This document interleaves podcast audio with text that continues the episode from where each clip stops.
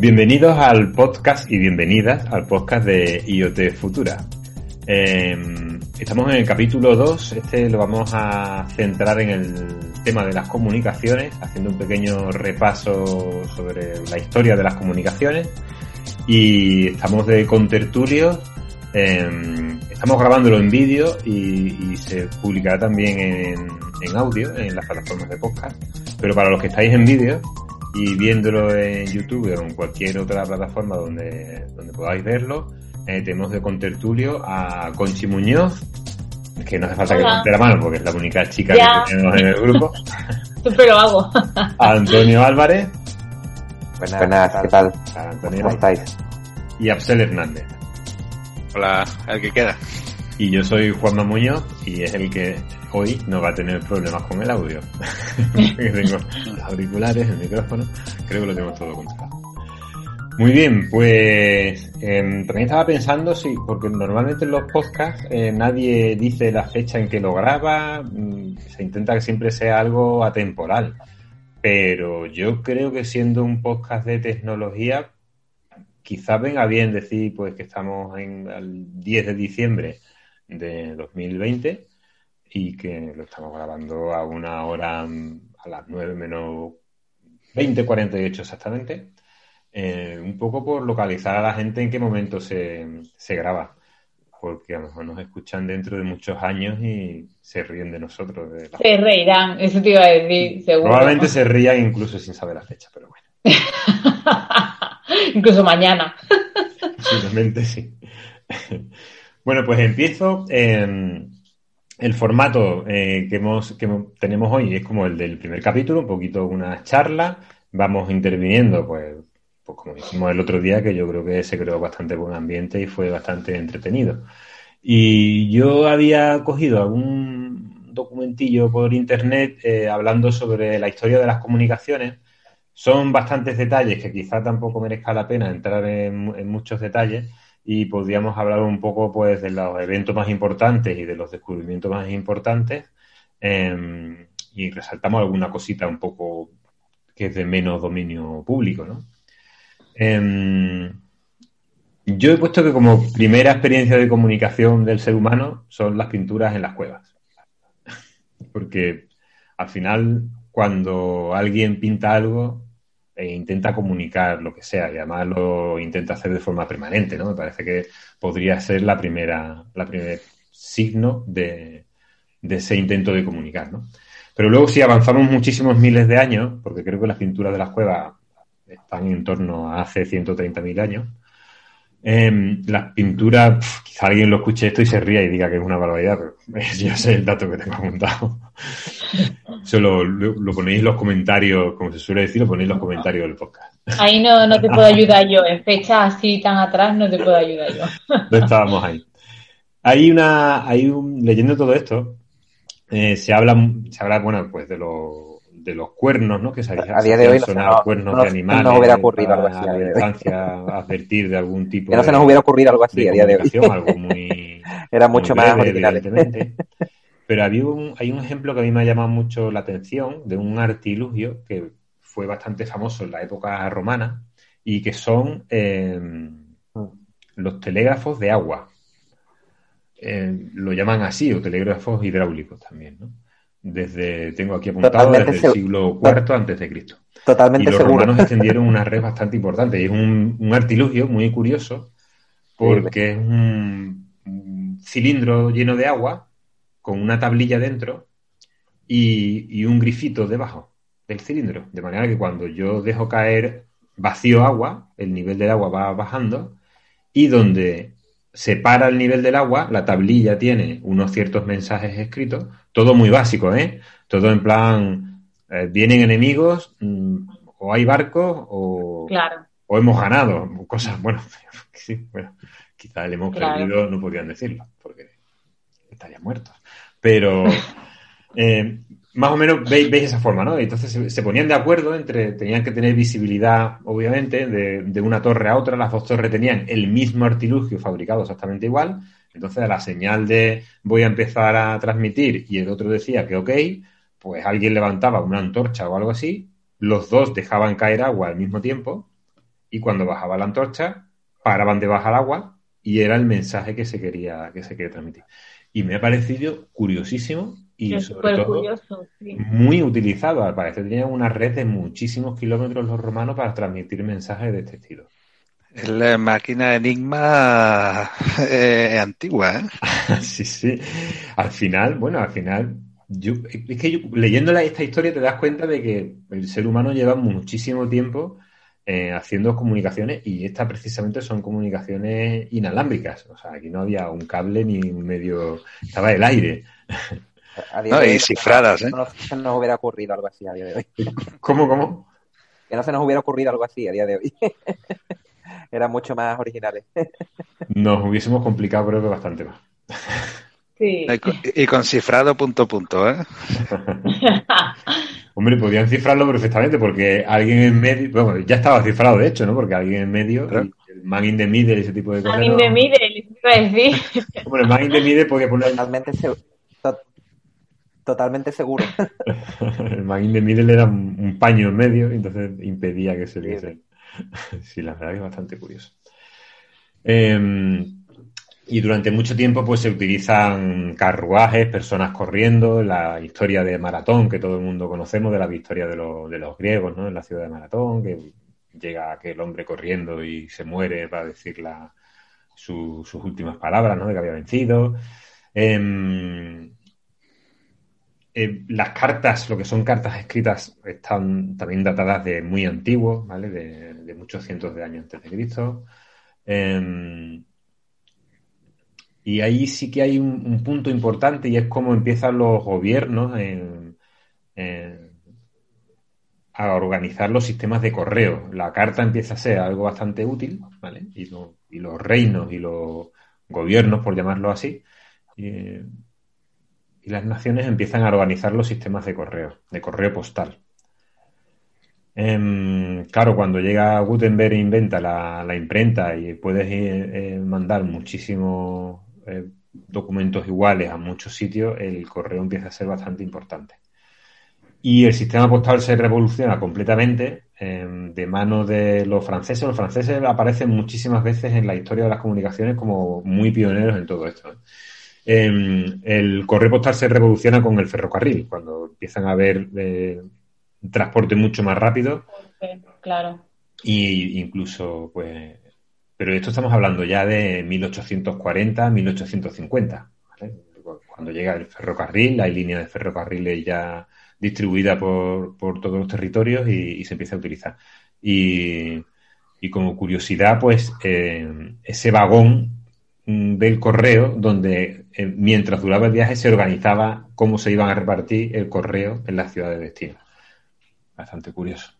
Mm. Eh, bueno, y se habla ya de, bueno, pues de los sellos postales y de pagar ciertas cantidades de dinero ya establecidas y tal. ¿no? Hay también un invento muy curioso y que yo diría que, no sé si lo he llegado a ver en alguna, en alguna película, ¿vale? hay alguna reliquia que todavía lo, lo mantiene por ahí. Em, son los telégrafos ópticos, de bastante antes, ¿eh? del ferrocarril, 1684, tengo yo anotado. Los telégrafos ópticos eran como unos paneles verticales eh, que se podían orientar con unas tablillas que se orientaban. Eran como, estaban dos paneles como divididos en cuadros, ¿vale? Verticalmente. Y esos cuadros ya eran un código, ya tenían un código donde ciertas posiciones, ciertos cuadros abiertos y cuadros cerrados, claro, tú esto lo ves en la distancia y ves dos cuadrados divididos a su vez en, en, tres o cuatro cuadrados y que esos cuadrados se abren y cierran. Entonces, con, con ese mecanismo, que es un, al final es un sistema binario, eh, tenían ciertos códigos de comunicaciones. Y esto es bastante, bastante, es un método que se utiliza bastante eh, en Francia también y, en más países, pero es un método que se llegó a utilizar y en España también, y en España hay algunas ciudades que lo conservan, algunos pueblos. Eh, Ahora que has comentado eso, me suena de algún experimento, pero mucho, mucho más antiguo, creo yo, de algún, no sé si fue eh, Galileo o algo intentando medir la velocidad de la luz, con un, con un artilugio similar. Lo que pasa es que no pudo. Creo que la luz Sí, iba, bueno. iba mucho más rápido que, que el movimiento. Me suena de haber leído y de haber escuchado ese experimento, que creo que sí llegó a medir la velocidad de la luz. Vamos, a, una, a, un, a un número bastante aproximado para, para la forma en que lo estaba haciendo. Pero yo no me terminó de quedar claro cómo funcionaba aquel, pero se basaba en algo así, ¿no? En tres, cuatro torres que reflejaban una luz y que alguna cosa así, alguna cosa así tenía. Bueno, pues con ese telégrafo óptico, Francia tenía, llegó a transmitir un mensaje a 230 kilómetros de distancia usando 22 torres. Y llega a tener un sistema de 5.000 kilómetros Francia. 5.000 kilómetros de eh, cubiertos con, con los telégrafos ópticos. Muy, muy interesante, de nuevo, comunicaciones inalámbricas y ópticas. No sabemos si se conserva alguna torre de ese tipo Sí, todavía. sí, se conservan en, en algunas ciudades hay algunas. Yo eh, esta información la saqué de o de la Wikipedia. Eh, bueno, tiene cosas que están bien. Hay, mucha crítica con la Wikipedia, pero bueno, yo encuentro información interesante. Y además luego te lleva a, muchos datos de donde han puesto el artículo. Y sí, decía que sí, que había ciudades y tal donde se, se conservaba esta antigüedad, ¿no? este, este artilugio. Em, luego hay una cosa bastante curiosa, porque todo el mundo asociamos que, que el telégrafo lo inventa Morse em, o Edison, ¿no? Thomas Edison. Em, Morse, ¿no? Creo que a quien, a quien se le atribuye. Sin embargo, es un invento que ya llevaba bastante tiempo dando vueltas. El, invento del, telégrafo eléctrico había varios experimentos. Eh, y, y se incluso se, se- se envían información ya utilizando 5 bits, Utilizando ya código casi binario, podríamos decirle, ¿no? He encontrado, no he buscado más información sobre esa codificación, pero bueno, entiendo que, que serían compulsos, ¿no? Eh, y de aquí pasamos pues prácticamente a, la voz. La voz, de nuevo, es un, la transmisión de voz cableada es un invento y es un- una tecnología que se estaba investigando mm, por muchos sitios al mismo tiempo. Graham Bell tiene la suerte de, de irla a patentar cuando todavía nadie lo había hecho y que incluso cuenta una, Sí, una que la, que principal una red una global, más la tarde primera red global ha sido la Internet, ¿no? Entonces eso al final a condiciona patentar todas lo mismo la- las y ya no comunicaciones pudo hacerlo. posteriores, ¿no? Al final todo el mundo Y de hecho Graham Bell para pasó gran parte de su vida esos en unos protocolos y te en fuera, unos 600 está, fuera del mercado. la patente del teléfono. ¿Vale? Eh, es muy curiosa. La, la historia del teléfono tuvo que ser aquella época bastante, bastante entretenida. Em, si hablamos de, por ejemplo, el primer cable submarino, pues data de 1850 para unir, el- para unir los dos extremos del canal de la Mancha. 1800. 1850. Después de varios años de intento y de varias formas de construir el cable y de varias. Fueron muchas, muchas, muchos intentos complicados. ¿eh? Yo había oído que los cables que se, bueno, supongo de la historia actual, ¿eh? Eh, que los cables submarinos se fabricaban en el mismo barco donde se desde donde se tiran los, los cables. Me pareció muy curioso que el mismo sitio fuera el sitio de la fabricación. Yo también, yo también lo he escuchado. Y me imagino que, claro, un cable de cobre debe ser bastante complicado. Supongo que un cable óptico, dentro de todo lo complicado de todo esto, debería ser en principio más, más sencillo. Debe ser más complicado toda la protección del cable que la fibra, creo, la verdad que. Pero que mm, la historia de, de ese cable submarino es bastante interesante, ¿eh? porque se corta varias veces, tienen varios intentos, varias empresas fracasan, eh, tienen que rescatar los trozos de cable, soldarlos, en fin, una, una película interesante. En 1860 Inglaterra ya estaba comunicada por cable con la India. Nada menos. Em, y a partir de- del telégrafo y de la transmisión de, voz del, teléfono, pues se inventa el, ya empieza a haber teletipos, ¿no? Que al final es, una, es un telégrafo, pero a través de una máquina de escribir y con un teclado eh, con letras. Y, y a partir de ahí mm, estamos en principios de, de siglo, del siglo XX y las cosas se, se van acelerando muchísimo. Em, hay por ahí una definición de lo que son las telecomunicaciones en 1932. También las guerras aceleran mucho todo esto, ¿no? Como decía antes Absel, en Isma eh, es, uno de los ejemplos más conocidos, En cuanto a comunicaciones inalámbricas, es interesante también porque llevan van pareja. Yo, por lo menos yo en mi mente siempre había sido como algo que primero fue el cable y después las comunicaciones inalámbricas. Pero como estamos viendo, no, no ha sido así. Y, desde principios del siglo XX se utilizaba, por supuesto, la, radio, ¿no? Para transmitir, eh, para transmitir voz. Em,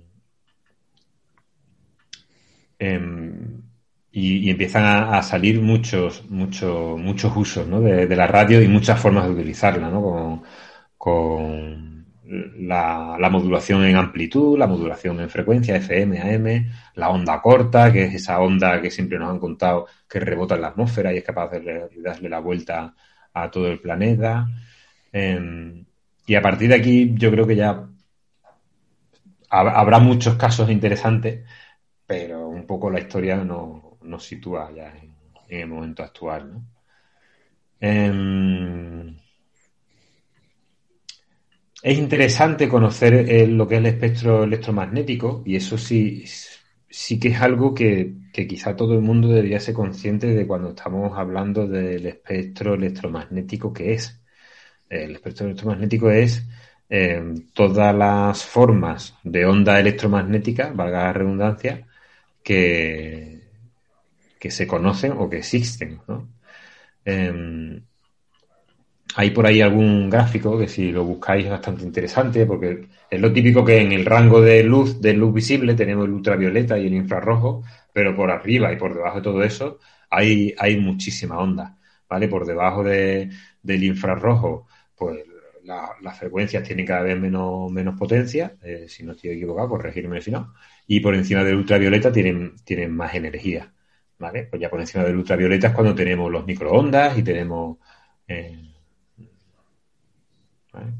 em, también con todo esto hay mucho miedo, ¿no? Esto de que si la wifi, las microondas te pueden provocar cáncer y tal.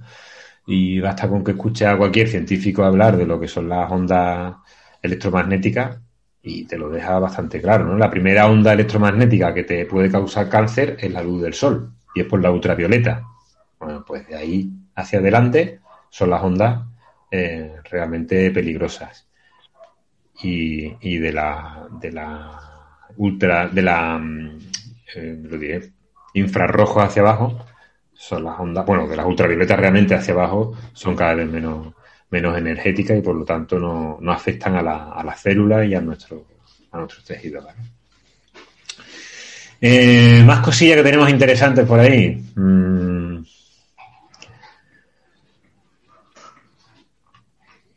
Hay, un apartado interesante que es como cómo se clasifican las redes, ¿no? Ahora mismo se tiende a clasificar todo muchísimo y todo tiene nombre porque las redes inalámbricas eh, han sufrido muchísimos, muchísimos cambios, ¿no?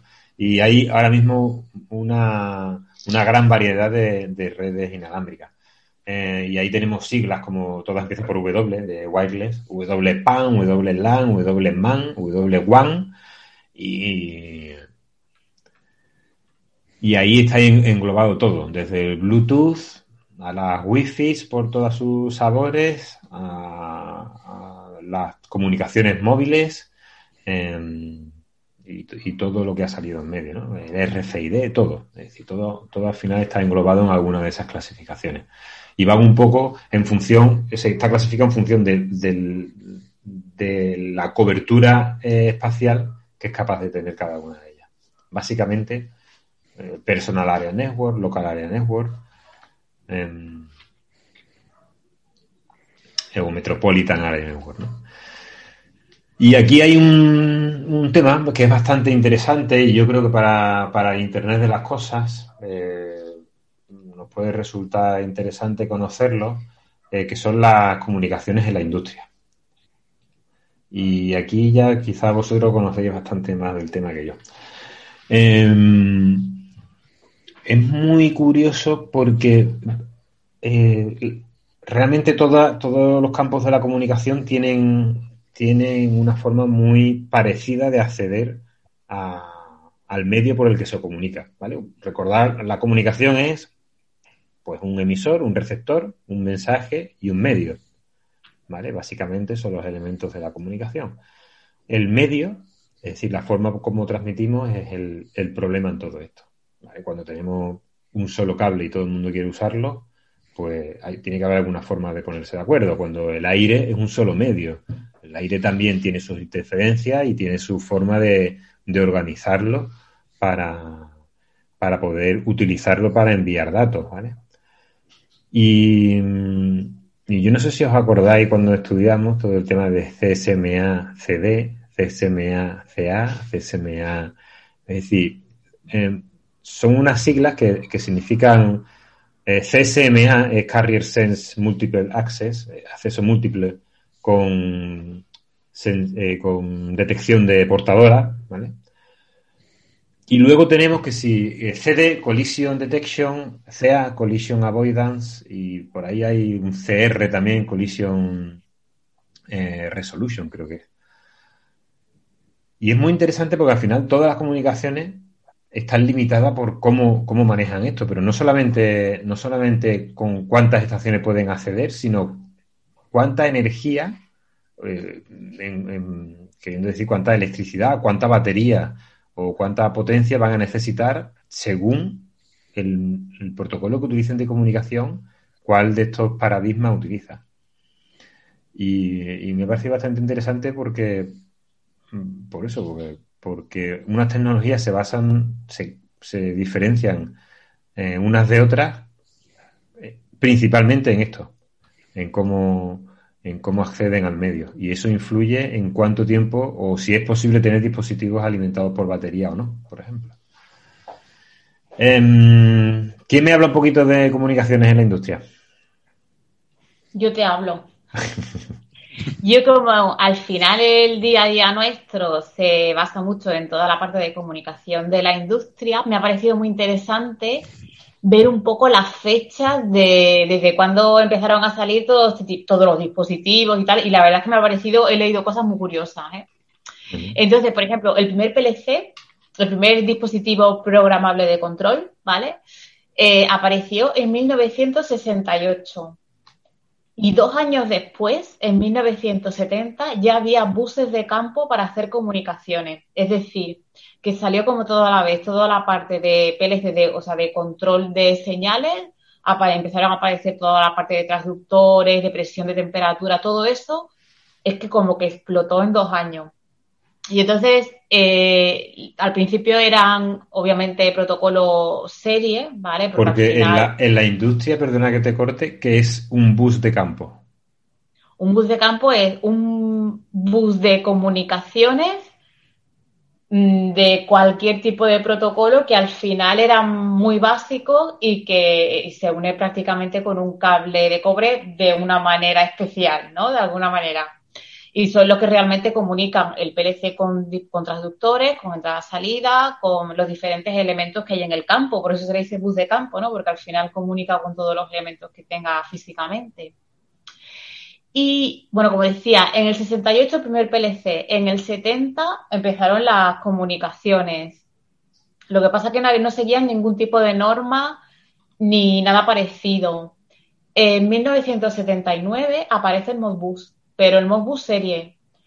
Y a partir de en los años 80 empezaron a aparecer un montón de buses de campo y aparte que cada, cada marca tenía el suyo con un protocolo diferente, los conectores diferentes, RS4, eh, como 485, el RS232, en fin, empezaron a salir conectores, diferencias de cable, uno con una norma, otro con otra, un protocolo de comunicación, los Profibus, Interbus, el Modbus, Fieldbus, o sea, entonces, ¿qué pasa? Que aquello era un follón impresionante. Tú ahora tenías una fábrica con un montón de, de cosas, cada uno de un fabricante, y era muy difícil que todos ellos hablaran entre sí o que el SCADA pudiera comunicar con todos esos dispositivos o con un, o cualquier otro tipo de software que tuviera que recoger información de ahí. Entonces, ¿qué pasó? Hubo un boom de pasarelas de comunicación. ¿Para qué? Para intentar convertir esos protocolos que eran tan diferentes en, algo que, para convertir de un sitio a otro, para al final tener una unificación de esos protocolos. Para intercomunicarlos, ¿no? Claro, porque era muy complicado. Y, y entonces fue cuando se aprovechó la comunicación Ethernet. O sea, eso fue como un descubrimiento muy grande para, para todos los sistemas de cualquier instalación de las fábricas y tal, ¿no? Entonces, en 1999 apareció el protocolo Modbus TCP, ¿vale? Que lo que se hizo fue, o lo que se hace, o lo que se ha hecho con la mayoría de los buses de campo es conservar todo lo que se había hecho en serie, ¿vale? Para comunicaciones serie y meterlo en la capa de eh, TCP/IP. Entonces se llama Modbus TCP, Modbus de la parte serie ¿Vale? ese, camino, ese camino lo han recorrido muchos muchos protocolos también, ¿eh? Ha habido muchos protocolos que vienen de otros mundos y que, de otros mundos quiero decir, de otros ámbitos, son todos en el planeta Tierra, ¿eh? eh y lo que han hecho es... No saber, ¿eh? Saber. bueno, no se sabe. Puede que las pirámides ya no dejasen el TCP/IP escrito en algún sitio. Eh, lo que se han hecho ha sido empaquetarlos en, Ethernet. Y eso le pasa, eso le pasa, por ejemplo, a SCSI. SCSI era un protocolo de, transferencia de datos de discos duros y ese protocolo incluía desde el cable al conector y a la, forma en que se transmitían, ¿no? Y cuando llegó, creo que es el SCSI 3, y ahí tenemos el iSCSI, pues eh, lo que hicieron fue mm, separar todas las capas del protocolo para la parte de, comunicaciones de, red, hacerla a través de cualquier otro medio eh, físico, ¿no? Sí, hay, una, hay, una, que hay una convergencia, que es necesaria, es una convergencia porque ese boom del, que, del que hablaba Conchi al final implica cientos de fabricantes, de fabricantes cada uno con forma de forma de comunicarse, aparatos, o equipos, que no pueden hablar entre ellos porque porque el medio es diferente, porque los protocolos porque los protocolos son diferentes y hay que llegar a un punto en el que si queremos aprovechar realmente la comunicación entre todos esos aparatos, que tenemos por ahí, eh, tenemos que llegar, tenemos que llegar a un punto intermedio. Y realmente, la, tecnología, está convergiendo. Y está convergiendo, y está convergiendo hacia lo que, nos viene del mundo IT, que es el que, es el que realmente ha tenido una explosión, una explosión importante, a nivel tecnológico. Y el mundo IT, está arrastrando todo lo demás. Sí, al final es que la, principal red global, la primera red global ha sido Internet, ¿no? Y entonces eso al final condiciona todas las comunicaciones posteriores, ¿no? Al final todo el mundo quiere usar esa red para, para comunicar y si no te adaptas a esos protocolos y te quedas fuera, está, está fuera del mercado. Claro.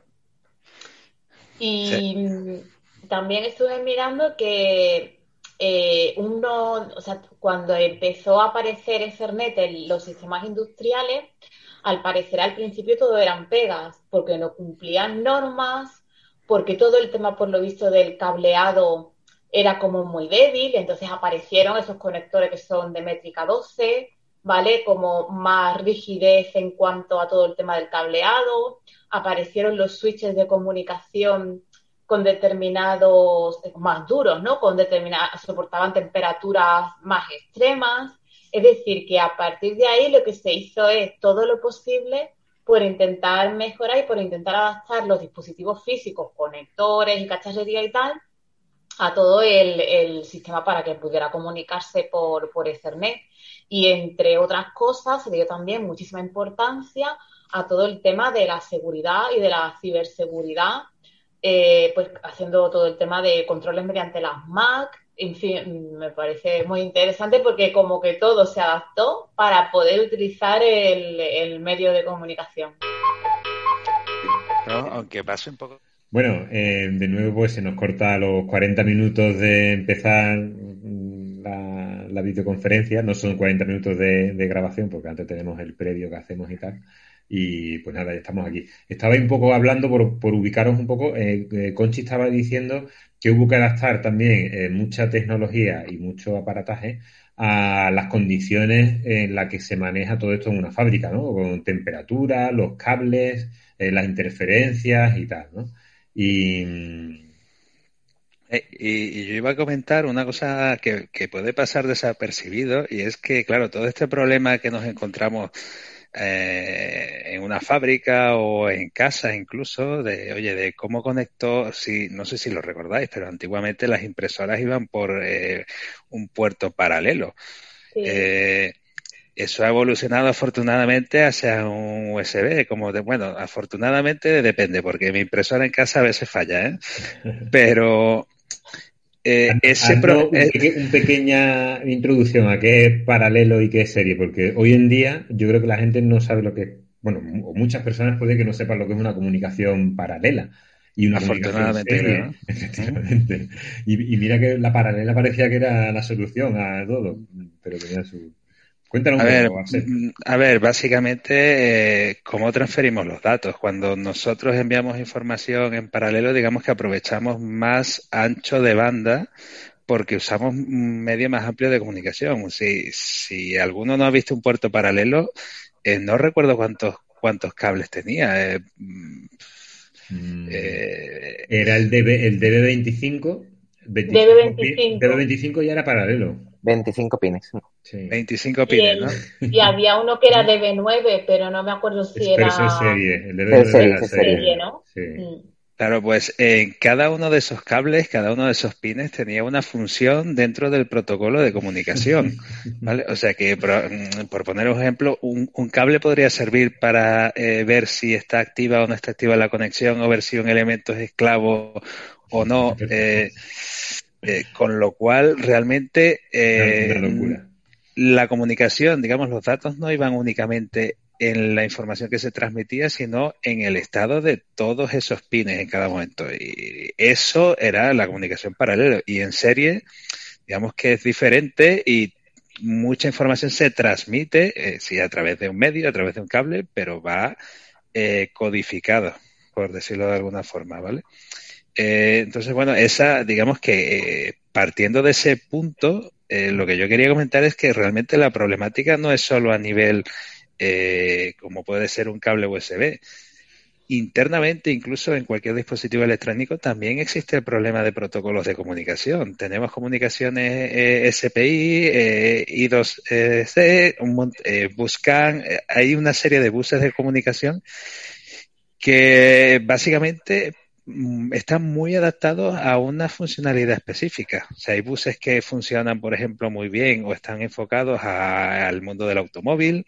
Hay otros buses que están enfocados más a circuitos impresos únicamente, con lo cual la problemática está en todos los niveles. O sea, yo mi primer contacto con los buses de comunicación cuando estudié electrónica, eh, te encuentras con que, oye, tienes que elegir entre eh, usar uno u otro y en función de eso puedes usar un tipo de dispositivo diferente y te condiciona todo el proyecto, te condiciona todo el dispositivo.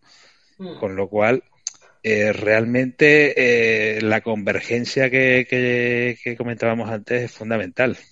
Pero, no siempre será posible. Y esa cantidad de tecnología mm, tiene que ver con el entorno porque entiendo que no va a ser igual una fábrica donde, no lo sé, fundan acero a una fábrica de coches, donde a lo mejor, yo que sé, es todo bastante más limpio y más inocuo, entiendo yo, ¿eh? tampoco sé cómo, cómo son las fábricas ni de fundir acero, ni de hierro, ni de coche. Pero Em, ¿Puede que tenga que ver también con, eso o tiene mucho más que ver con cómo es el proceso industrial en sí y qué necesidades de comunicación tiene? ¿Qué, qué sentido tiene que haya tanta variedad de comunicación y de buses? No, yo creo básicamente por la evolución que ha tenido la tecnología. O sea, antiguamente con el nivel de procesamiento y la electrónica que teníamos, no podíamos llegar al nivel de, de una comunicación USB, por ejemplo, ¿vale? O un USB 3.0 o, o, los nuevos estándares que están preparando también. Realmente la tecnología no daba para más, ¿vale?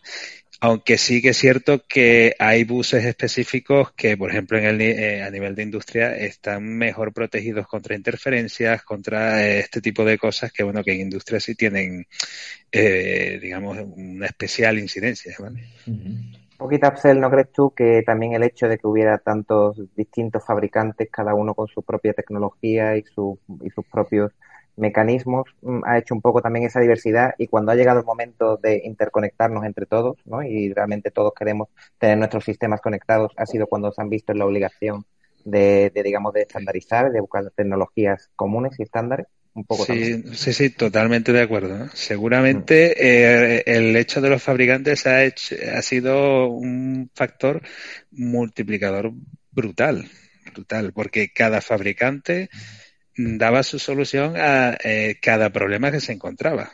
Con lo cual, un, un mismo fabricante puede tener diferentes buses. Mm, o sea que sí, sí, vamos, seguro que sí. los, clientes, los clientes no nos han obligado a conectarnos entre nosotros, no, no nos hemos conseguido poner de acuerdo, es la, la triste realidad. Muy, muy posiblemente, ¿no? Evidentemente. También yo creo que el TCP/IP eh, llega a una madurez y, demuestra lo bien que funciona y yo creo que el conocimiento que hay en el mercado, ¿no? Eh, de hecho, en el mundo IT eh, termina un poco por, situar a la gente cuando decimos IT o industria, por, yo no hasta ahora no, utilizaba el mundo IT, pero desde que me junto con industriales, ellos el mundo industrial es una cosa y el mundo IT es otra. el, mundo, el mundo fácil es el IT y el complicado el industrial. Entonces, en el mundo IT se ha demostrado y hay muchísimo conocimiento sobre este protocolo y lleva muchísimos años siendo estable y ha desbancado en el mundo IT al resto de protocolos que teníamos y quizá mejor pues eh, cuando ya todo el mundo ha tenido que buscar un, punto común han mirado al TCP, ¿no? Al TCP/IP. Yo, sí, porque al final es el protocolo de, Internet, ¿no? Que yo creo que al final es aquí lo que lo que lo une todo, ¿no? O sea, hmm. Eh, hay una red global ¿no? que, utiliza TCP/IP que, usamos, pues ahí lo tiene. No, hay que darle más vuelta. Sí, yo creo, yo creo que ha sido ha sido el punto importante. ¿no? A mí, cuando yo estuve, he estado leyendo un poquito, porque claro, yo de redes de comunicaciones eh, industriales mm, no sé nada, ¿no? prácticamente lo que he leído ahora, eh, pues para para tener esta charlita con vosotros.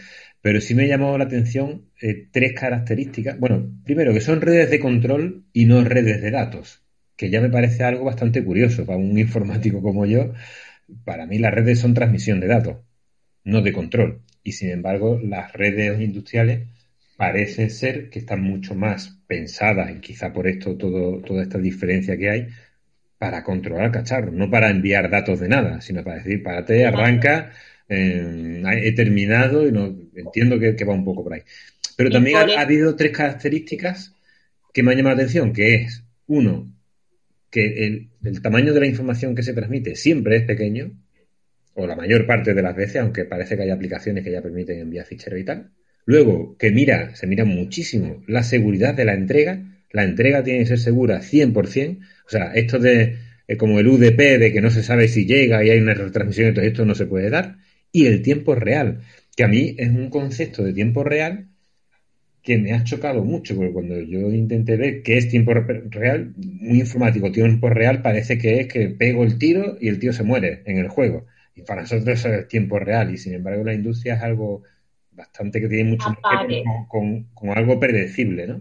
pues para, cumplir todo eso que, que has dicho, ¿vale? Lo que se hace es, como es tan importante el control y que llegue la información y que la información sea segura y todo esto, aparecen eh, protocolos de comunicación redundantes, ¿vale? Que aparecen en la industria. Aparece el MRP, SNTP, el PRP, el HSR. Todos son protocolos de redundantes que lo que se hace con los switches, ¿vale? La idea, la idea es muy sencilla, ¿vale? Lo que pasa es que cada protocolo tiene sus características, ¿no? Pero lo que se hace con, el, con los switches es un anillo de comunicación de tal manera que si te falla un camino para llegar de un sitio a otro, puedes seguir por el otro de forma automática y de forma rápida. O sea que la obsesión porque las señales lleguen de un sitio a otro también pasa por una red de comunicación eh, bien estructurada y, y segura, claro. Sí, Juan Manuel, yo, quería añadir, yo creo que al final las comunicaciones son comunicaciones, ya sean en IT o en OT, y la principal diferencia quizás son las prioridades, ¿no? O sea, yo creo que en, que en OT la prioridad es, un poco lo habéis comentado, ¿no? La, eh, la disponibilidad, ¿no? O sea, son sistemas críticos, ¿vale? O sea, el proceso, la fábrica depende de que, de que la fábrica depende de que el proceso esté funcionando. Eh, está también la seguridad de las personas en juego, de los empleados de la otra fábrica, o sea, los procesos controlan también la seguridad de los empleados y, los sistemas tienen que estar disponibles siempre, ¿vale? No se puede perder el control del proceso, no se puede perder el control del sistema, porque el impacto económico es brutal si la fábrica tiene que cerrar o parar, y también el impacto en la seguridad de las personas si se produce un accidente, ¿no? Entonces, quizá en el mundo IT eh, las prioridades son distintas, ¿no? Quizá es más importante, por ejemplo, la confidencialidad ¿no? de, la, de la información. Em, eh, sí, la, la, integridad, quizá también, o sea, un entorno bancario o en un data center, pues las prioridades son totalmente distintas que, en, el, en, el, entorno industrial, ¿no? Donde las prioridades son un poco esas, la, la disponibilidad, el, el, real time, el ancho de banda también el, real time también, ¿sabes? Lo que tú dices, o sea, no, un entorno IT, pues quizás, bueno, pues se puede permitir que, que, una página web de la empresa esté caída unas cuantas horas. Sin embargo, una fábrica no se concibe que la escala esté caída unas cuantas horas, a menos que sea una, una parada programada, ¿no? Entonces yo creo que al final son, tanto en IT como T son comunicaciones, la diferencia son las prioridades de cada, de cada uno de los entornos. Mire, a mí, eh, relacionado con este tema, me sorprendió cuando vi un centro de control de tráfico aéreo. Eh, la cantidad de redundancia que, existe en un centro de control, además eh, es normal, si, si se para el centro de control empiezan a chocar los aviones. Es brutal y llegaban al nivel de, aparte de tener todos los sistemas redundados, porque claro, yo puedo tener una, una comunicación muy segura, pero luego llega alguien y corta un cable sin querer o excava en un sitio para plantar un árbol y rompe un cable porque pasa por ahí debajo y nos quedamos sin conectividad. Y llegaba al punto de tener incluso dos o más proveedores de, eh, Internet y además eh, accediendo a ese, al, este concretamente era en la Torre de Sevilla, por sitios diferentes. O sea, la fibra óptica que proporciona Internet a ese centro de control llega de sitios diferentes para evitar este tipo de problemas. O sea, si hay un fallo en un punto, tengo la otra, pero que no me viene por el mismo camino. O sea, imaginaros tener que pedirle a Vodafone, oye, Vodafone, tú méteme la fibra por la puerta y a Yastel métemela por la parte de atrás. Pues básicamente eso para garantizar que la integridad de las comunicaciones sea, eh, eh, no diré el 100%, pero casi al 100%. Es que a día de hoy, a día de hoy, eso, y cada vez se ve más en la, no solamente en la industria, sino en, la, en las empresas fuera de la industria, ¿no? Eh, cada vez más se pide eso, Y se le pregunta mucho al proveedor de datos que a través de la ciudad sus circuitos donde terminan, que si terminan en un solo sitio, que si tienen centralitas en común, eh, si, si, vas con dos circuitos, que la línea sea suya y no realquilada a otro operador, porque al final puedes estar contratando con otro operador y estás utilizando la misma infraestructura. Eh, y eso cada vez se hace más porque incluso ahora ya avanzando el siglo XXI como estamos, eh, es poco habitual, pero sigue habiendo días malos en las comunicaciones y en la y algún que otro susto de unas cuantas horas. Es verdad que dura muy poco, los planes de contingencia, que al final es un poco de lo que hablamos aquí, ¿no? Y de esa, y de esa disponibilidad que se quiere en los sistemas, los tienes que tener, pero las comunicaciones eh, siguen siendo un punto que tienes que redundarla muy, muy bien. Ahora también se empieza a ver, ahora ya con el 4G muy implantado y con el 5G, y, ahora al final hablaremos un poquito de las tecnologías móviles, mm, se empieza a ver redundancia, se empieza a utilizar la redundancia eh, del 5G y del 4G no solamente en líneas terrestres, pero claro, ya depende de, las características de las comunicaciones. No, incluso a nivel de fabricante, ¿eh? o sea, que los equipos sean de fabricantes diferentes, porque claro, las comunicaciones pasan por un equipo determinado. Si tengo el mismo fabricante y, tiene el mismo fallo, eh, bajo determinadas circunstancias, da igual que lo tenga redundado, puede fallar igual. O sea que realmente eh, dependiendo de la criticidad de, la industria o de lo que estemos atendiendo, pues bueno, implica protocolos específicos, eh, redes específicas eh, y, más protocolos que aprender, más redes que tener en cuenta. Hay, hay un caso que cuando he estado leyendo sobre esto me ha llamado muchísima atención. No, no he buscado si esta red está muy implantada o no, lo mismo al nombre de decir, hombre, sí, una red que se llama Longworks. Oh, oh. Tecnología Local Operation Operating Network. eh, no sé, como el protocolo Long Talk. Pues muy curioso porque esta, esta red, eh, cada nodo tiene, o sea, está especificado por el propio fabricante. Esto que decíais antes de que cada fabricante tenía su, su propio protocolo. Bueno, pues aquí tienes hasta, hasta el propio chip de comunicaciones. Está, tienen la especificación. Se llama Neuron Chip, como un chip neurona, y consta de tres procesadores embebidos dentro de un solo chip, donde dos de las comunicaciones, de, de los procesadores se dedica a comunicaciones. Y solamente el tercer eh, microprocesador se encarga de la aplicación específica que se haya implementado en ese nodo. O sea, hasta ese punto las comunicaciones están redundadas y son importantes, ¿no? Para, asegurar los tiempos de entrega eh, de la información y para, y para asegurarse que, no se pierde nada, ¿no? Y, de nuevo vuelvo a decir, ¿no? Que para un informático todo esto es muy sorprendente porque, porque claro, es la obsesión, lo que decía Antonio, ¿no? Es que una pérdida de control de algún aparato eh, una fábrica no la reinicia como el que reinicia un servidor o incluso como el que reinicia un data center, que se pueden reiniciar también, ¿no? Es que reiniciar una fábrica posiblemente sea un trabajo de muchos días y de, y de mucha pérdida económica, ¿no? No hay problema de seguridad, no, no es como cuando tienes un problema en un pendrive que no funciona el USB. quitas y pones. Aquí pueden explotar cosas, ¿no? sí.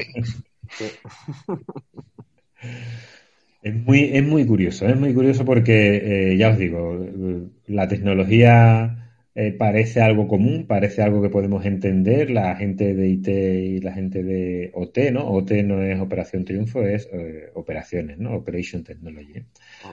Tecnología operativa. Tecnología operativa, ¿no? Operativa.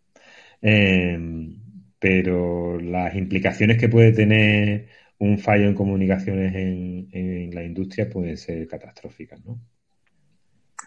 De, todas formas, yo también soy un, firme creyente de la convergencia, ¿no? Estamos hablando aquí de las diferencias entre, entre IT y, OT, pero yo creo que cada vez esa diferencia se va, se va a ir limando, ¿no? Yo creo que la, que la convergencia es inevitable, ¿no? O sea, que al final eh, los sistemas de OT, mm, tú hablas con alguien del mundo OT y te dirá que, bueno, que el sistema tiene que, que funcionar, que eso de la seguridad, es, ciberseguridad es un poco incordioso y, que, y que la ciberseguridad se soluciona no conectando el sistema al exterior, ¿no? Entonces, bueno, ese, ese, discurso ya está totalmente desfasado, ¿no? Ya todo el mundo más o menos tiene asumido de que los sistemas, también los sistemas industriales, se tienen que conectar al exterior, ¿no? Y que, y que el RP de la empresa se tiene que comunicar con, con, los, con los sistemas de, de los niveles inferiores y, bueno, y eso al final implica convergencia, ¿no? Y si conectas los sistemas, tienes que, aplicar políticas de, seguridad y en el ámbito de la seguridad el mundo IT eh, tiene mucho más recorrido que, el mundo T, por lo que yo veo ahí inevitablemente una, convergencia tecnológica y una convergencia también de los, de los ingenieros y de los perfiles que trabajan en eso. ¿no? Y que yo creo que, que los ingenieros de OT cada vez van a ser más IT y los ingenieros de IT van a ser cada vez más OT también. Claro, yo creo que un poco eh, el Internet de las cosas viene a darnos todo eso también. Al final, eh, con unos datos trabajados en condiciones y, esa comunicación que tú dices, ¿no? Del mundo OT con el mundo IT y la parte de, gestión de la empresa, es muy, muy posiblemente eh, haya decisiones que se tomen eh, a nivel de dirección basadas en datos extraídos directamente de, de la producción, ¿no? Pero sacados directamente, no, no, no en cuanto paquetes he hecho, sino directamente cuánto se tarda en tal proceso, cómo se ha mejorado tal otro y, tomar decisiones a, mucho más corto plazo de lo que hasta ahora se, se podía hacer. Mira, hace, hace unos años el compartir datos ITOT eh, en una planta era básicamente guardar en un Access, ¿vale? Una serie de datos de producción de X tiempo y eso te lo paso, ¿vale? O en un Excel. Esa era la única forma de compartir datos prácticamente. El papel, por supuesto, ¿eh? El papel, por supuesto. La plantilla que lleva jefe de planta, ¿no? La plantilla que lleva escrita y va escribiendo los datos, después toma, ahí lo tienes. Y recogiendo las temperaturas a mano, ¿eh? Y de un, de un sitio a otro, caminando y cogiendo mm. tus... ¿no? así, así siempre. yo siempre lo cuento, yo recuerdo en una planta eh, con un jefe de mantenimiento, cuando yo le preguntaba, bueno, pero ¿tú dónde apuntas las cosas? y, y su respuesta fue, en mi PDA. Y yo dije, joder, qué tío más moderno. Cuando me sacó la PDA del bolsillo era una libretita con un boli. Ese era su PDA. Papel de apuntar, ¿no? Era el papel, de apuntar. Así que esa era la única forma de compartir datos. Ahora, en cambio, eh, tienes datos en cloud, o sea, que han ido directamente desde tu proceso en tu planta a una nube, eh, en donde sea, ¿vale? Eh, Azure, Amazon o lo que sea, al momento, inmediatamente con lo cual realmente hay una convergencia. Con sus peligros también de no hacer las cosas bien, al abrir, eh, digamos, ese acceso, si no lo proteges de forma adecuada, pero con muchos más beneficios, creo yo, que, otra cosa, si se hace bien. Ahí, en esa parte de integración y de cuando llegan las comunicaciones a, la industria, había por ahí un caso también, eh, de los que he estado viendo, que mm, utilizaban ya, eh, ¿cómo le llamáis? El bucle 420 miliamperios, el 420 miliamperios, sí. ¿cómo, es la, expresión que utilizáis? 420 miliamperios, ¿no? 420. 420, ¿no? Em, ¿Quién me explica así, con pocas palabras, qué es el 420? Porque esos son miliamperios que circulan por el, por el cable. hay, hay traductores analógicos que recogen, tú al final para recoger la medida, ese traductor le va a dar al autómata o al dispositivo de entrada-salida que sea capaz de recoger esa señal, le va a dar una señal de 420 miliamperios, o sea, que va en rango de 4 a 20 miliamperios y ese, ese rango va a tomar un valor numérico. Entonces luego ese valor numérico es el que tú luego vas a tratar como dato. Y también lo hay pues de 0,10 voltios. Normalmente eliges entre 0,10 voltios, 420 miliamperios o 0,20 miliamperios. Creo que es una cosa así, ¿sabes? Eso, son comunicaciones exclusivamente de los sensores y de los medidores que hay en planta hacia el primer aparato un poco más inteligente que haya, ¿no? Un poco hacia el que es capaz de... Yo le digo inteligente, pero no es inteligente, que tenga un poco de cómputo, ¿no? Capacidad de cómputo. Sí, bueno, claro, que sea capaz de convertir esa señal eléctrica, al final es una señal eléctrica, ¿no? A convertirla a un valor numérico, meterlo en una zona de memoria y de ahí pues recoger el dato, convertirlo y ya luego pues enviarlo, si acaso por comunicaciones, ¿no? Mira, el ejemplo del 420 eh, ya te da un poco de, de, detalle de necesidades específicas de, la industria, ¿eh? porque realmente en 420 se transmite porque tú tienes necesidad de saber si hay un problema en el cable. Si hay un problema en el cable, si hay un problema entre medios o aquello se ha roto, no vas a recibir los cuatro eh, como mínimo, vas a tener un cero. Con lo cual, en principio, si, yo tengo que darte la temperatura entre 0 y 100 grados, para mí el 0 serían 4 miliamperios y el 100, 20 miliamperios. Algo así, algo así, ¿no? Algo así. Claro, si no recibo nada, no, recibo un cero, sino que tengo que recibir cuatro como mínimo. Eso. Entonces, a ver, siempre tienes esa garantía de que puedes detectar un problema. Un problema en, entre medias, en el cable, en el sensor o lo que sea. Pues había algún, algunos de los sistemas que estuve viendo que utilizaba la instalación existente de 420. Entonces, sobre ese cable hacia la, comunicación, no he profundizado más, ¿eh? pero me llama la atención eso, de, ese, ese famoso 420, que entiendo que será un cable que recorre la instalación o que va de sitio en sitio, supongo que será de punto a punto, ¿no? Em, utilizarlo para hacer algo más de comunicaciones y, al otro extremo conectar un, un nodo de comunicaciones. ¿no?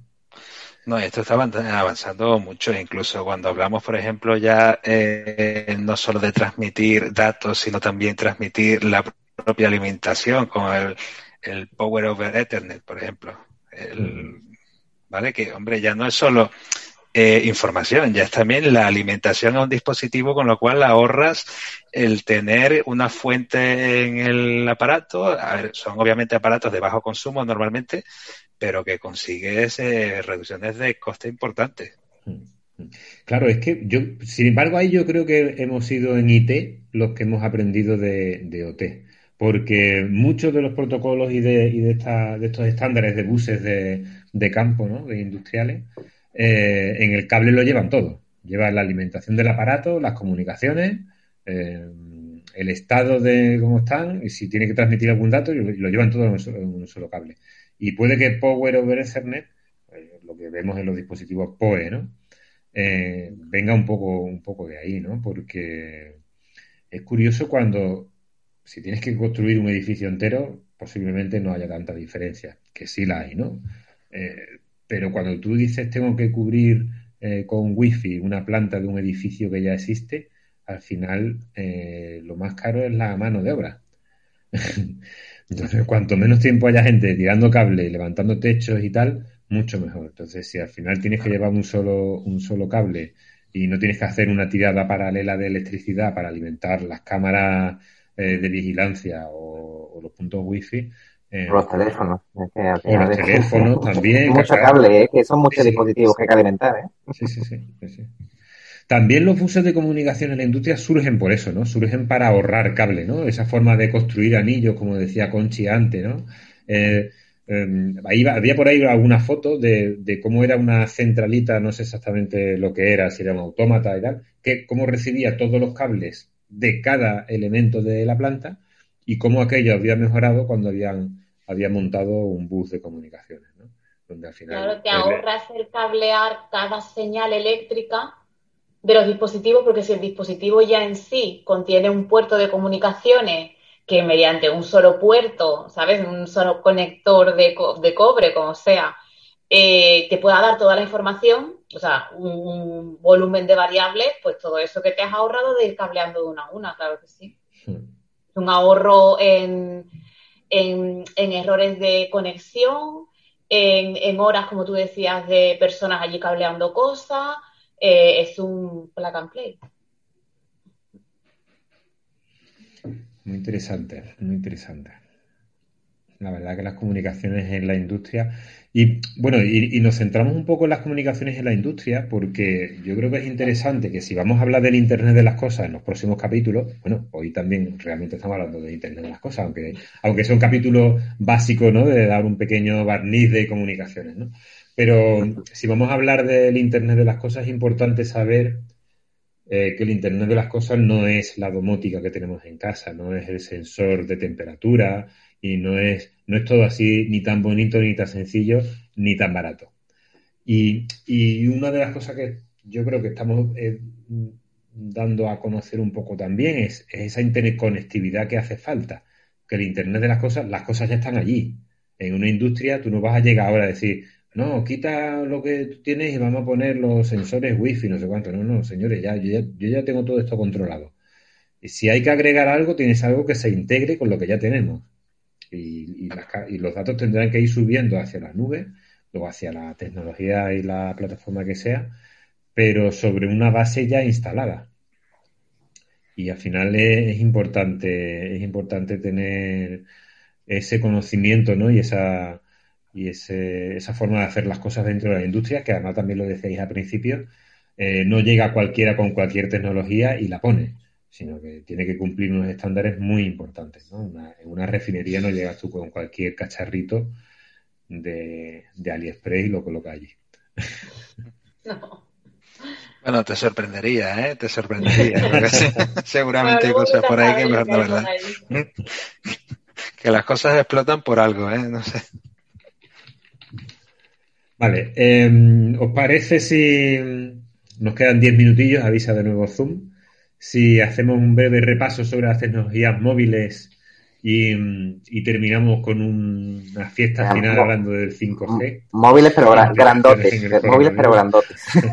A ver, no por nada. Eran, eran, maletines, realmente. no sé si eran maletines. Ya China está lanzando cohetes 6G, o sea que. Es verdad. Todavía, todavía no tengo un teléfono 5G cuando ya estoy antiguo. Ya, eso iba a decir, como mi teléfono no tiene 5G.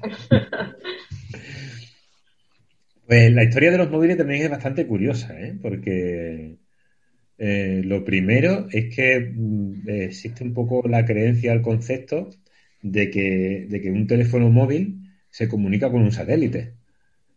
Y, la gente dice, no, es que aquí el satélite no, cuando la tecnología diría que nunca ha sido así. Bueno, creo que GSM es el 2G, ¿no? El primero que hace la comunicación por, por células, ¿no?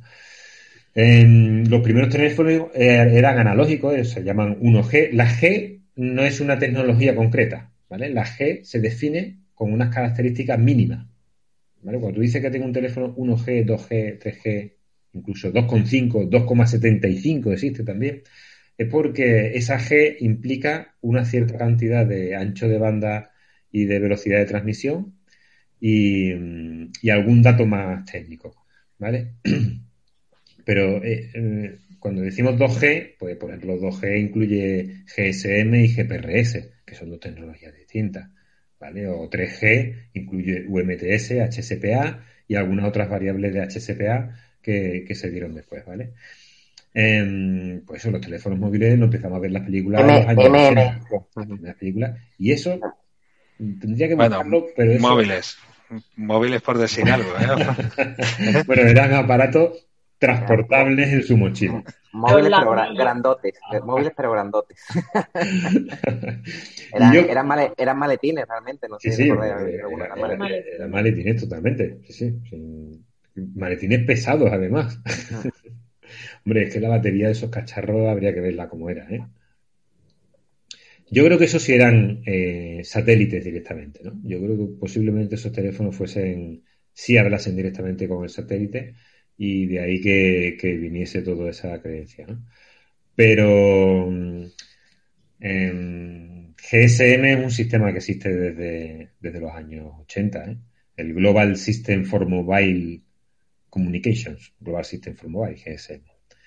Em, es curioso porque con GSM es cuando aparece el número 112.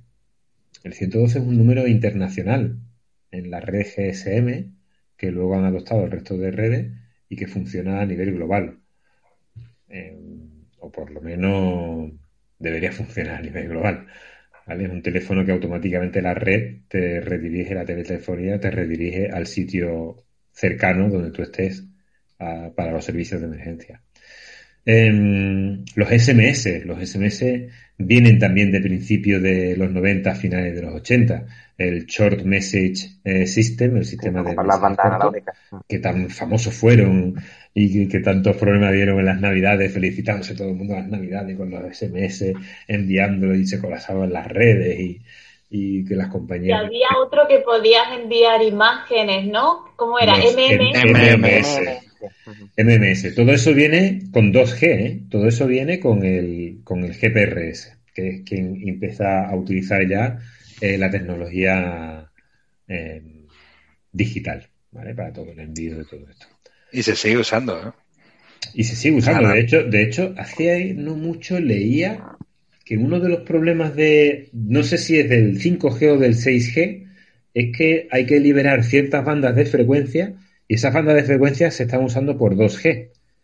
Y el problema es que hay tanto 2G todavía, y me temo que hasta en el tema de la industria puede que también siga, porque, eh, claro, tú, si tú piensas en un teléfono, un teléfono no tienes problema. Tú tiras este teléfono, ahorras un poco antes de tirarlo para comprarte el siguiente y te has comprado un teléfono 4G.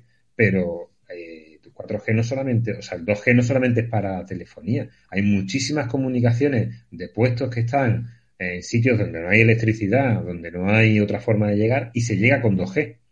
Y sitios muy importantes, no, estamos hablando de, de, de ninguna tontería. Entonces, em, ese, ese 2G sigue existiendo y al parecer uno de los problemas de implantación, ya os digo, no sé si era 5G o en 6G, eh, es que hay que liberar el 2G antes y liberar el 2G al parecer va a costar bastante trabajo.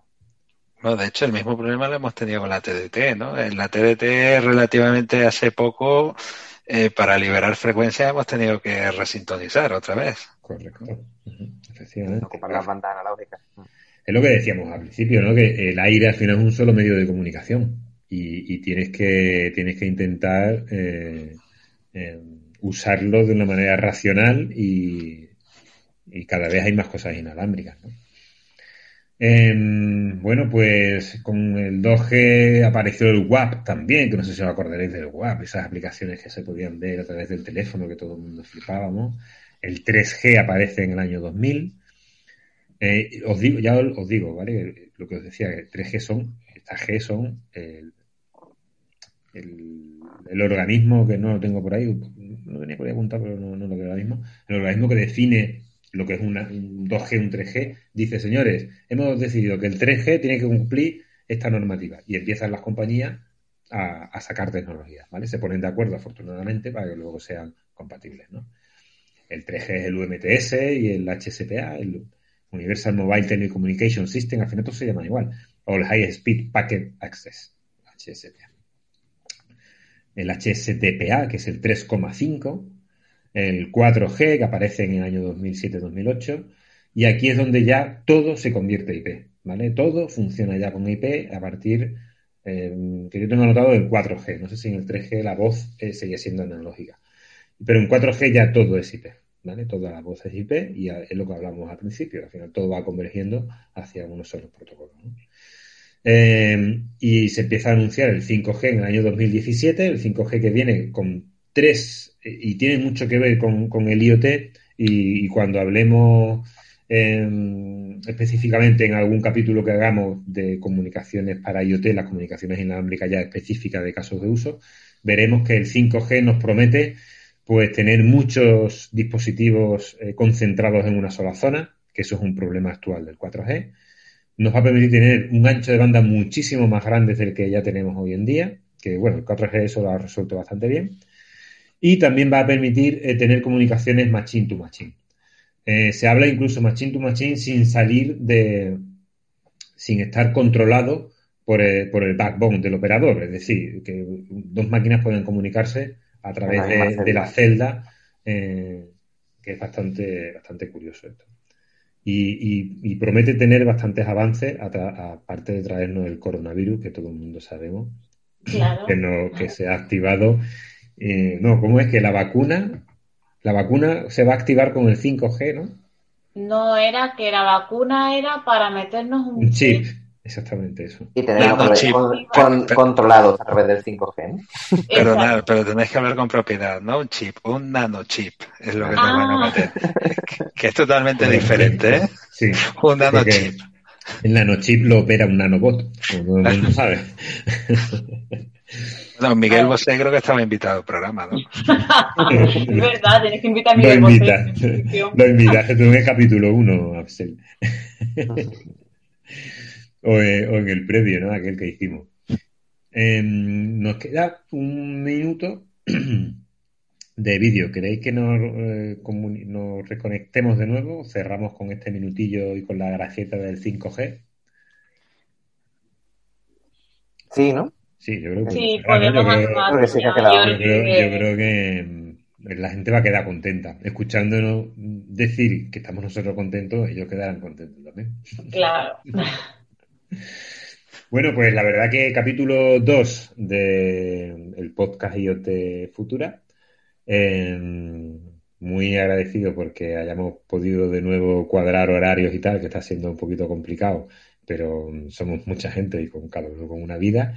Y mm, eh, esperamos publicar esto bien pronto. Hemos echado de menos a Albert. Albert, te damos un abrazo desde aquí. Esperamos tenerte en el siguiente capítulo. Y tenemos alguna incorporación nueva que ya irá viniendo en los próximos capítulos. Eh, Conchi, Axel, Antonio, muchísimas gracias.